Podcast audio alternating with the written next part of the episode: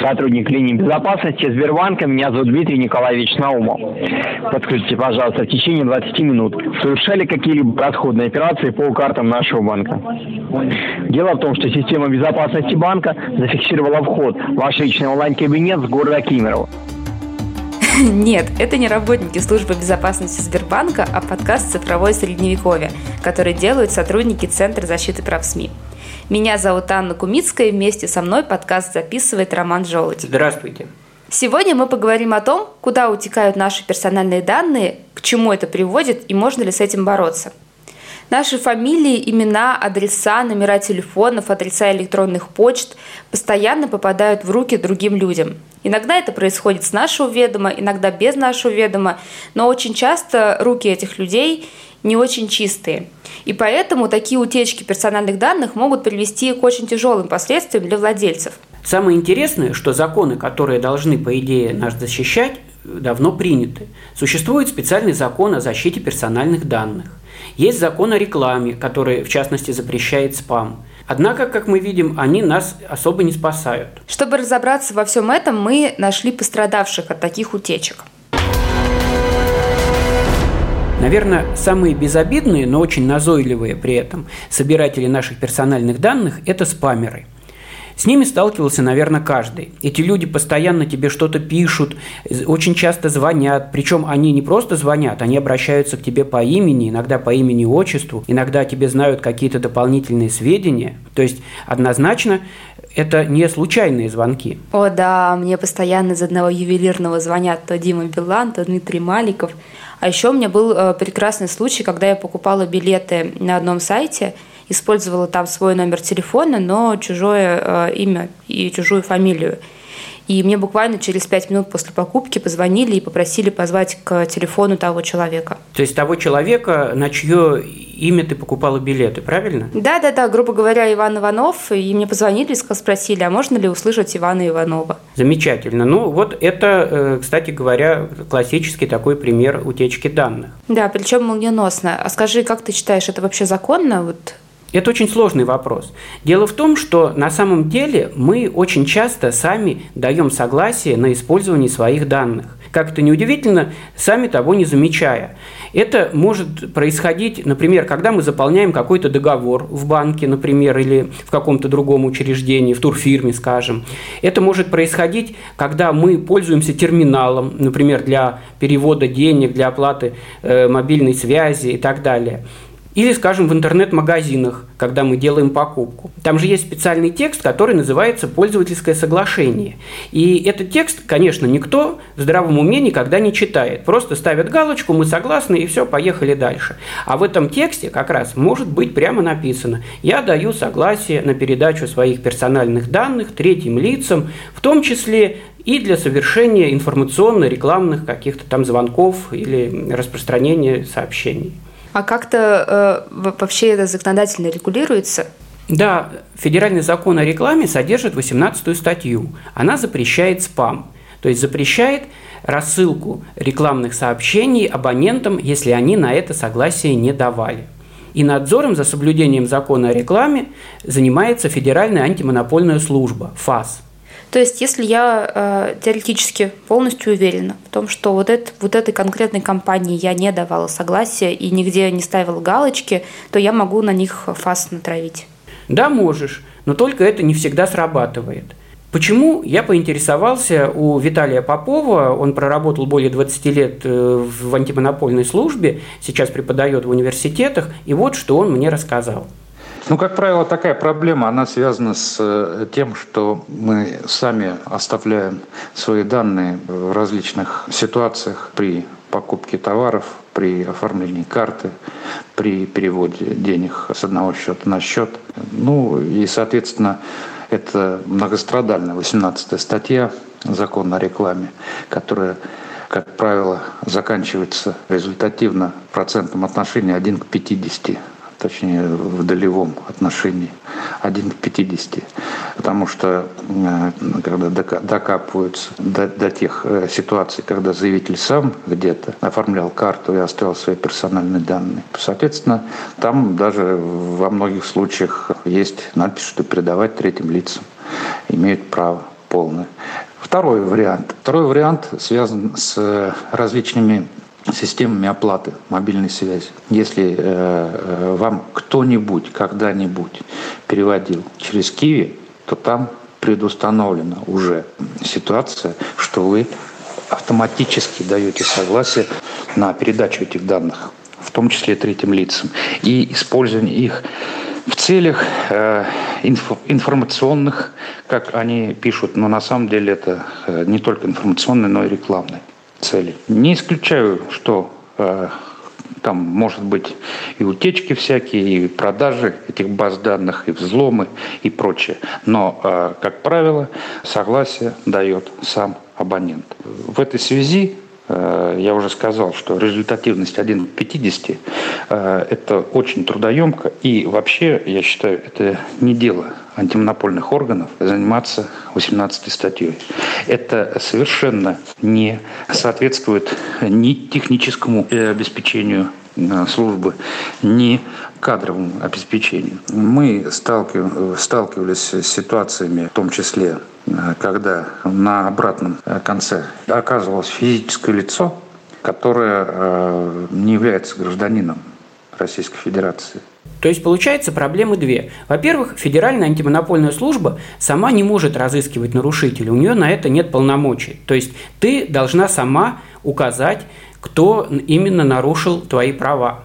А вторая проблема заключается в том, что ты вряд ли можешь быть наверняка уверена, что где-то, когда-то не давала согласия на передачу своих данных третьим лицам. И поэтому те люди, которые используют, как ты думаешь, твои персональные данные незаконно, вполне могут быть перед законом чисты. Я тут нашел небольшую статистику. В прошлом году ФАС зарегистрировала около 16 тысяч жалоб по 18 статье закона о рекламе, то есть вот этой самой статье, которая запрещает спам. И вот из этих 16 тысяч случаев только в 5 тысячах удалось наказать виновных, то есть получается меньше 30%. Слушай, а получается, то сколько людей, которые не подали заявление? Можно предположить, что вообще информация о каждом жителе России есть у спамеров. Я думаю, так оно и есть. Справедливости ради скажем, что мы сами не единственный источник данных для спамеров. Вот, например, я знаю случаи, когда люди регистрируют э, в налоговой инспекции свое предприятие или даже открывают ИП, и им сразу же по этим номерам телефона начинают звонить банки, предлагать услуги, предлагать открыть счет и так далее. То есть вот смотри, очевидно, что утечка происходит из государственного органа, из налоговой инспекции. Слушай, а сколько случаев, когда э, врачи передают э, информацию, например, об умерших людях в ритуальные услуги и о их родственниках? Или в полиции точно так же тем же ритуальщикам дают эти персональные данные? Да-да-да, вот получается, что э, у спамеров очень много способов найти наши данные, получить о нас какую-то информацию. Окей, получается, что защита от спама вот в виде вот этого закона о рекламе, она не работает. И, и что, мы вообще ничего не можем сделать?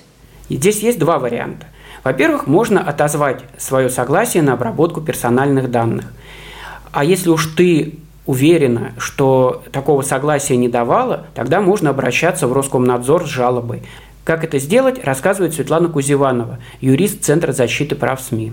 В законе очень четко прописана процедура отзыва согласия на обработку персональных данных.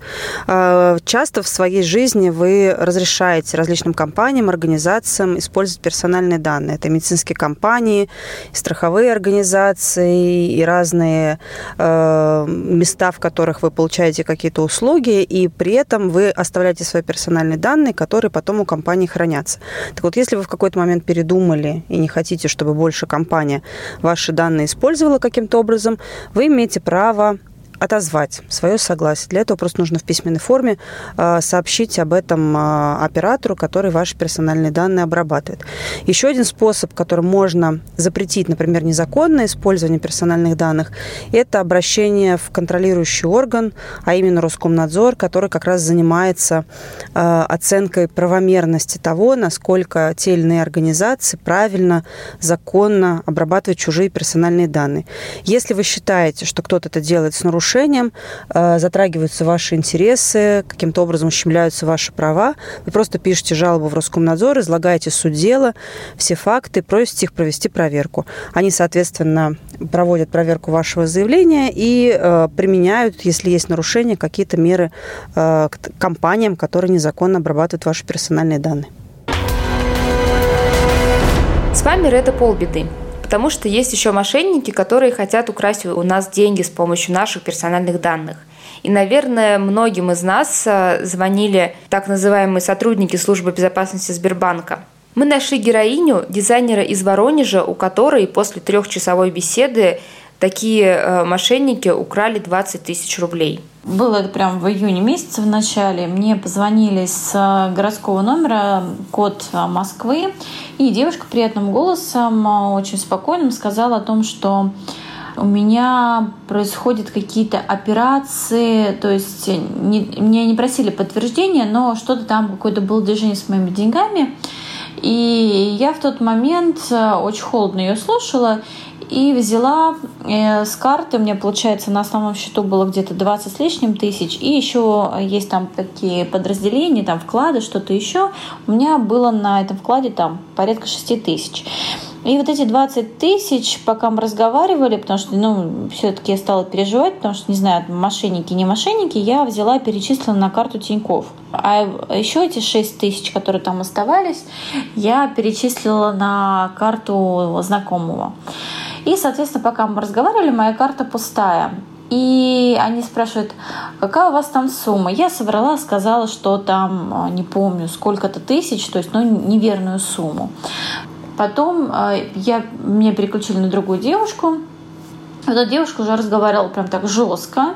В итоге я очень много раз клала трубку, а, то есть говорит, мы вам сейчас там перезвоним, мы там сейчас с вами свяжемся, то есть очень долго, долго они меня мурыжили, на самом деле продолжалось очень долго, и вот эта девушка, которая говорила очень жестко, надо дать им должное, там работают, конечно, профессионалы, потому что ну, так работать с людьми, это надо уметь, действительно, то есть прям там заточенные. И получается, что этой девушке, как бы уже второй, я сообщаю, что да, там, говорю, у меня сумма была другая. Она сказала о том, что нужно перевести деньги обратно на мою же карту, иначе там будет какой-то процент, какой-то штраф. Ну, в общем, тогда уже прям я поняла, что подавили на мой страх, то есть у меня прямо уже начали отключаться мозги, я уже стала входить в паническое какое-то состояние, и получается, что меня еще раз переключали куда-то, и в итоге э, я перевела когда эти деньги, они их с меня естественно, списали и больше не перезванивали. Где-то вся эта история длилась порядка трех часов. Знаешь, я вот слушал сейчас этот рассказ и думал, почему это могло произойти. И мне кажется, тут есть два момента. Первое это то, что люди называют твое имя, фамилию, говорят какие-то должности, называют адреса. То есть это выглядит максимально убедительно. И второе – это психологическое давление, конечно. То есть вот этот жесткий разговор, это длительные вот эти все переговоры, которые волей-неволей вынуждают человека делать то, чего хотят эти мошенники. Ну да, и опять же, нужно же решение принять очень быстро, иначе деньги уйдут, потом ты не докажешь, или будут какие-то штрафы, э, пени и так далее. Но вообще психологическое давление делается достаточно просто, и этому вообще можно научиться. А информацию о человеке вообще найти элементарно. В сети есть огромное количество ботов, э, программ, сервисов, которые там за небольшую плату дадут себе всю информацию о каком-то какой-то персоне, ну, буквально в PDF-файле. Наш юрист Светлана Гузеванова, когда готовилась э, к одному из своих вебинаров, на себе проверила, как работают эти базы данных. И вот что получилось. Я обратилась к одному знакомому, который умеет пользоваться различными ботами и специальными программами, которые позволяют о людях собирать информацию. И э, только лишь по моей фамилии, имени и отчеству, он собрал такой массив э, данных, которые повергли меня, надо сказать, в шок, потому что оказалось, что огромное количество информации о том, чем я владею, куда летаю и вообще как живу, оказалось совершенно легко и доступно э, в получении. При этом э, прилагались не такие уж серьезные усилия. Важно лишь только было знать, каким образом эту информацию собрать. Да, интересно, как это работает. Ну, на самом деле все достаточно просто. Есть э, сливы из различных ведомств, например, правоохранительных служб, больниц, из других госучреждений. Да, мы уже об этом говорили. Да. Бывает, что, все, э, что эти базы данных еще и взламывают. И плюс э, информацию можно собирать по открытым источникам. Например, соцсетям, э, не знаю, различным реестрам. Хорошо бы наказывать не только тех, кто эти сервисы делает, но и тех, кто ими пользуется. Но вообще такая ответственность есть. Сбор, хранение, распространение чужих персональных данных без разрешения владельца – это административное правонарушение, и если это данные о частной жизни, то уже уголовная статья. Об этом вообще можно почитать на нашем сайте, и ссылку мы оставим в описании к этому подкасту. Мошенники, они работают достаточно широко, обзванивая тысячи людей. Но есть преступники, которые работают тонко, они специально ищут жертву, например, человека, который не хочет, чтобы какая-то информация о нем оказалась в открытом доступе. Ну и получив эту информацию, они вымогают у него деньги. Примерно такую историю нам рассказала девушка-модель, которая снимается в сети под ником Luxury Girl. В прошлом году она стала моделью года в любительской категории на Порнхабе. Это было, наверное, года два назад. А, то есть своей деятельностью начала заниматься около трех лет назад. И спустя год а, мои э, личные фотографии с семьей, с информацией обо мне попали на сайт. Я точно не помню, как он сейчас называется, но он запрещен во многих э, странах, насколько мне известно на данный момент, потому что вот они занимаются компроматом э, разных людей из разных сфер. Когда я начинала свою деятельность, я отовсюду удалила фотографии из всех социальных сетей, которые как- как-либо могли бы рассказать обо мне, о моей семье и вообще, да, о моей жизни. А, но каким-то образом, спустя год, а, эти люди умудрились найти эти файлы, может быть, в кэше интернета, не могу понять, как это происходит, и выложили к себе на сайт с полным описанием моей жизни, что вообще, чем я занималась, кто я такая, фотографии там с моими бабушками, э, с моей семьей и так далее. Ну, именно фотографии, которые там были размещены, да, они были когда-то опубликованы давным-давно, там, условно говоря, были фотографии 5-6-летней давности, которых уже в моих социальных сетях тысячу лет не существовало, то есть они были удалены. А, а вся остальная информация обо мне, я не знаю, как они об этом узнали, потому что э, там я нигде не расписывала в своих э, интернет-анкетах, кто я, чем я занималась и так далее. То есть как-то была, видимо, собрана эта информация из разных источников. Может быть, э, это были какие-то мои давние знакомые, не знаю. А, ну и была такая цел, целая эссе про меня, про мою жизнь. Место учебы, там, условно говоря, место жительства и так далее. Все вот такие ключевые моменты, которые могут как-то рассказать о человеке, о том, чем он занимается. Для меня это был шок, потому что все было удалено как там больше года назад, а это всплывает как, каким образом. То есть, когда я это удаляла, еще никто не знал вообще, кто я такая. Я не была там медийным человеком, как, какой-то социально активной. Мои, мои соцсети были закрыты только для друзей, и каким-то образом эти данные попадают э, в доступ на этих разных сайтах. А, я им писала по поводу того, что это как бы личный архив, э, чтобы они его удалили, на что мне было предложение заплатить им большую сумму денег, и тогда они удалят. А, я, конечно, очень сильно переживала по этому поводу, мне действительно было очень обидно и неприятно, а, но я не стала им платить эти деньги, потому что понимала, что если я сейчас заплачу им, в следующий раз эти фотографии появятся на каком-нибудь другом сайте, и будет повторяться эта история, и они постоянно будут меня этим шантажировать. Поэтому я, так сказать, взяла всю свою волю в кулак, отказала им, и на данный момент этих материалов я нигде не нахожу. Но вот сам факт такой ситуации, он был в моей жизни. И это было достаточно неприятно. Я, кажется, знаю, э, о каком сайте идет речь. Его владельцы действительно искали по сети э, информацию о девушках, которые работают э, веб-камщицами, снимаются в порно и потом выкладывали эту информацию у себя а, и требовали у этих девушек денег за то, чтобы информацию убрать. По-моему, там шла речь о 500 долларах. Ну, вполне возможно, да. Но на самом деле истории такие происходят не только с порноактрисами. А, вот, например, у Luxury Girl была подруга, у которой вымогали деньги за фото в стиле ню, которое она отправляла своему парню в какой-то социальной сети, и после эту социальную сеть взломали, и фотографии оказались у мошенников. У меня есть моя подруга, она не имеет отношения к сфере моей деятельности, но у нее была такая ситуация. Она переписывалась со своим на тот момент парнем, сейчас это ее муж, и отправляла ему свои фотографии интимные. А, ВКонтакте это было, в личной переписке. Каким-то образом был взломан ее контакт, были изъяты оттуда ее фотографии и размещены на различных пабликах, различных э, тоже социальных сетях. И ей писали тоже люди, которые скидывали эти фотографии и говорили, что если она не заплатит денег, они будут размещены и отправлены там всем ее друзьям и родственникам. И, собственно, они и были отправлены всем ее друзьям и родственникам. Она тоже не стала платить э, как бы, им эти деньги, но они как бы не постеснялись и распространили эту информацию среди всех ее как бы, знакомых.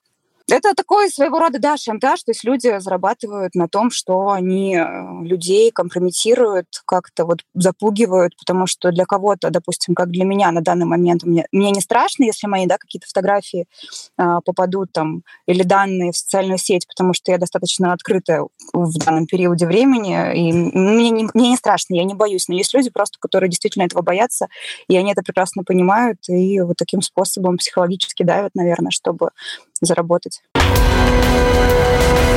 То, о чем рассказала Luxury Girl, называется сейчас словом деанонимизация, или, как сейчас принято говорить в интернетах, деанон. Деанонят по разным причинам. Иногда прикрываясь даже какими-то благими целями, например, заботой о нравственности общественной. Ну да, когда, например, э, деанонили девушек, которые снялись э, в клипе Тиля Линдермана – Типа пусть вся страна знает этих развратниц. Да, а иногда еще прикрываются, например, заботой о здоровье. Вот в прошлом году, когда была первая волна эпидемии, во многих городских пабликах в социальных сетях выкладывали целые списки людей, которые заболели ковидом. Фамилия, имя, отчество, точное место проживания, включая там, кварти- номер квартиры, например. Ну, и эти данные точно уже были слиты из государственных органов и из больниц. Конечно, это были либо медики, которые владели этой информацией, либо полиция, ее тоже подключали к работе, либо Роспотребнадзор. И обратите внимание, никаких наказаний не было. Ни одного административного или тем более уголовного дела возбуждено не было. Ну, если э, с больными ковидом эта мода прошла достаточно, если так можно, конечно, выразиться, прошла достаточно быстро, то есть целая группа людей, которых деанонит постоянно. Например, э, ВИЧ-больные. Э, либо соседи, которые нечаянно узнают об их, об их диагнозе, рассказывают всем, либо сами врачи не сильно, не сильно заботятся о том, чтобы врачебная тайна не стала достоянием общественности. Самое грустное, что такими методами стало пользоваться и государство – вот, пожалуйста, свежая, нашумевшая история о работниках московского метрополитена. Там уволили более 60 человек только за то, что эти люди были подписаны на сайт поддержки Алексея Навального. Кстати говоря, я вот когда увидел, что этот сайт собирает подписи, я так внутренне содрогнулся, схватился за голову, думаю, боже, ребята, что вы делаете? Ну ведь это же могут украсть. И вот, пожалуйста, так и произошло. Эти уволенные работники метрополитена, кстати, сейчас подают иски в суд. Об этом рассказывает Николай Гостев, председатель профсоюза работников московского метрополитена. Мы знаем о 64 уволенных. Доехали с документами обратились за юридической помощью 43. Всем составленные иски, направленные суды, дошли до судов. В объяснениях и обращениях четырех, по-моему, человек, да, это звучит. Э, что им начальники сказали, что не надо было регистрироваться на сайте Навальный Фри. В документах об этом ни слова в приказах. Все обалдели просто от такой наглости увольнения. Без причинного, наглого, в нарушении всех закон, законов вот такого увольнения. Большинство по соглашению сторон – но есть э, ребята, которые уперлись, сказали нет, вины за собой не чувствуем. Их уволили за вымышленные прогулы. Самое сложное для нас – это уволенные по соглашению сторон. Мы обратились э, в прокуратуру, к генеральному прокурору через депутата Шейна, к э, председателю Совета по правам человека Фадееву, к уполномоченному по правам человека Москальковой, с данной ситуацией и вышли на руководство метрополитена, чтобы путем переговоров разрешить эту ситуацию. В общем, в итоге пока ответов от уполномоченных нету. Есть э, заявление от Фадеева об обращении к мэру и к прокурору города Москвы с просьбой разобраться в этой ситуации и помочь восстановить справедливость. И ответ из метрополитена, что у них все в правовом поле, поэтому они не видят необходимости в переговорах по данному вопросу. Мы же хотим до них донести, что это было массовое увольнение, причем в короткие сроки, промежутки, по одной и той же схеме. Но первую тенденцию мы уже почувствовали. То есть по уволенным по соглашению сторон ответчик метрополитен приезжает на суды, а по уволенным по статье за вымышленные прогулы не приезжает. Ну, знаешь, Навального, в принципе, сейчас очень опасно поддерживать. Да, у меня есть еще одна история, куда более удивительная. Тиктокерша и блогер из Сибири Ольга э, рассказала, что ее отказались брать на молодежный форум в качестве эксперта из-за того, что она просто была подписана на страничку Алексея Навального в социальной сети. Она политикой не интересуется от слова совсем. Я э, несколько лет занимаюсь YouTube и э, ТикТоком и являюсь экспертом в этой сфере. Меня пригласили участвовать спикером на молодежном форуме в Горном Алтае. Называется АТР, э, форум развития Алтай.роста. И э, я там, в принципе, уже участвовала в том году спикером, и все было хорошо. И э, я дала свое согласие, меня внесли в список, сказали, все хорошо, сейчас мы все согласуем, мы скажем вам там дата заезда, отъезда и так далее.